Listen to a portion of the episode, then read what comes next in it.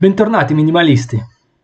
Oggi parliamo di soldi, un'ossessione che ci portiamo dietro da sempre. Pensiamoci un secondo soltanto. Qual è una delle poche cose che ci accomuna ancora agli uomini antichi? Se non l'oro ed il valore delle ricchezze. Il valore dei soldi e la formazione di uno status nella società, entrambi delle costanti storiche immutate. Ma non deve per forza essere così anche in futuro. Dipende tutto da noi. Modificare la società in cui viviamo, le malsane tradizioni a cui siamo sottoposti e gli usi di costumi talvolta errati che ci affliggono. Pochi lo sanno, ma noi italiani siamo il paese con più soldi da parte. Avete capito bene, non i cinesi, non gli americani o gli svizzeri o chi per esso, noi siamo i più grandi risparmiatori del mondo. Questo vi fa capire quanto antica e radicata sia la mentalità italiana del risparmio. In un certo qual modo, comparata alla vita sfrenata e dispendiosa degli americani o degli anglosassoni, siamo sostanzialmente dei minimalisti naturali, minimalisti del risparmio. Vedete però, nemmeno questo modo di fare è corretto, ed è anche il motivo per cui la nostra economia è lenta e poco dinamica, perché non mettiamo in circolo quel denaro che abbiamo da parte vi voglio parlare di due cose importanti in questo podcast. Anzitutto il valore errato che diamo al denaro e poi un'infarinatura molto leggera e basilare di educazione finanziaria. Un argomento che vorrei riprendere in mano più avanti e approfondirlo in un podcast dedicato. Partiamo dall'errato valore che diamo ai soldi. Quante volte abbiamo scherzosamente detto che i soldi non sono altro che un pezzo di carta? Eppure quel pezzo di carta ci permette di fare ogni cosa. E sostanzialmente i soldi sono proprio quello, dei pezzi di carta, talmente basata la nostra economia sul nulla e sul debito che ora più di prima sono unicamente dei pezzi di carta straccia. Ed i governi hanno il potere di stamparne a piacimento, senza limiti e senza dover rispondere a nessuna delle loro scelte. Lo stiamo vedendo in questi mesi con il dollaro. Pensate che negli ultimi nove mesi del 2020 sono stati stampati il 25% dei dollari della storia. In nove mesi. Un quarto dei soldi della storia. È un dato allarmante. Ma non voglio tediarvi su questo, ripeto, avendo studiato l'argomento nel corso dei mesi, su questo mi soffermerò più avanti. Il focus che voglio fare oggi riguarda l'importanza che noi, singoli soggetti figli di precedenti culture, diamo ai soldi. Difatti viviamo con una mentalità completamente sbagliata. Anzitutto quella dell'apparire. Una grandissima differenza ad esempio con gli anglosassoni che ho notato è che a loro non piace apparire più di tanto. Anche quando sono in giro con auto lussuose non tendono mai a farsi vedere, anzi sono molto tranquilli, talvolta anche schivi. Un abisso rispetto all'Italia dove anche tra coetanei si tende a mettersi in mostra per il possedere un'auto piuttosto che un'altra oppure un abito firmato piuttosto che del vestiario comune. Ed additare chi queste cose non le possiede ed escluderlo da un gruppo. Vi è mai successo? Partiamo da un concetto. Un oggetto adempie ad una funzione basilare. Il contorno di esso è puramente speculazione.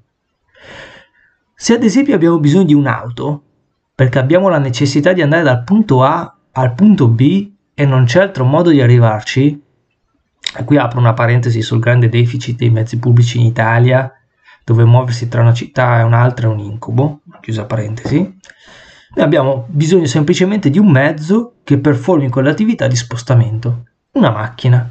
Non importa quale essa sia, non importa che costi 8.000 euro o che ne costi 80.000, Qual è la giustifica di pagare 72.000 euro in più per avere un oggetto che performa esattamente la stessa azione? Questo è anche una chiave di lettura più ampia, che comprende l'essenzialismo, ma anche il funzionalismo. Ad un oggetto viene assegnata una funzione ed ogni oggetto performa quell'azione in maniera perfetta. Lo spread con un oggetto identico ma che costa il triplo la maggior parte delle volte non è giustificata. Il funzionalismo è anche una corrente architettonica, così come il minimalismo, se ci pensate. Prendete ad esempio una penna, pochi centesimi di costo, e performa perfettamente la funzione di scrivere. Eppure esistono penne da 10.000 euro, adornate in qualsiasi modo possibile, ma non sono pur sempre delle penne? La loro funzione è scrivere. A che pro dunque spendere di più per performare la stessa identica funzione? Qualche esempio pratico. Avete mai visto Bill Gates, Steve Jobs o Mark Zuckerberg indossare qualche vestito lussuoso? Non parlo del costo del vestito stesso, quello non lo sappiamo, parlo del loro modo di essere. Un paio di jeans, un maglione e questo è quanto. Tre degli uomini più ricchi del mondo. Quante volte gli è stato chiesto il perché del loro vestiario e la risposta è banale.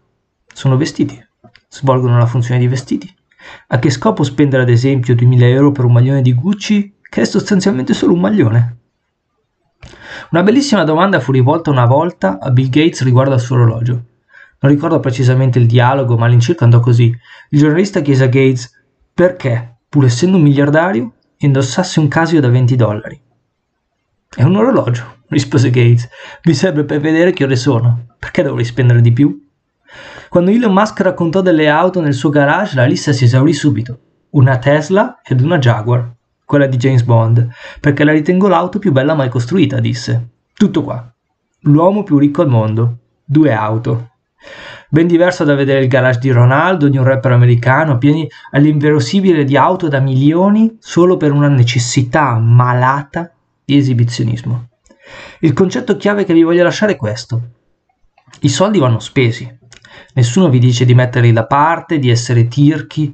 L'ho detto all'inizio, siamo il paese che risparmia di più ed in un certo modo questo è anche un male, perché vuol dire che non spendiamo nelle cose giuste che aiuterebbero il nostro paese a performare meglio sul lato economico. Cerchiamo di ragionare due volte prima di fare un qualsiasi acquisto.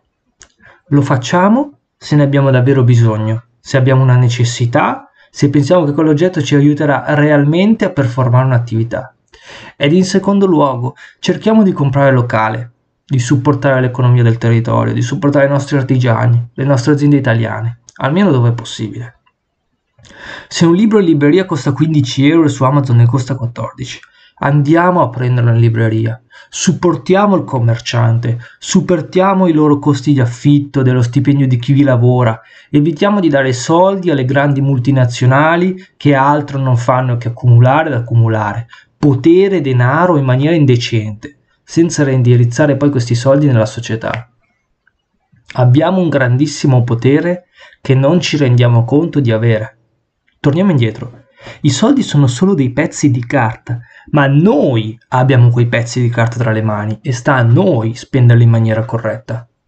Tutto questo senza rinunciare alla qualità. La qualità è importante, ma vi assicuro che con il giusto spirito di osservazione si può comprare qualità ed al prezzo giusto, senza spendere extra e regalare soldi alla macchina economica.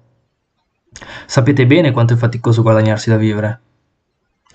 Quando verrà il momento di parlare di educazione finanziaria, vi dirò dei segreti dei ricchi, di quelli che non avevano molto e sono riusciti a crearsi delle ricchezze.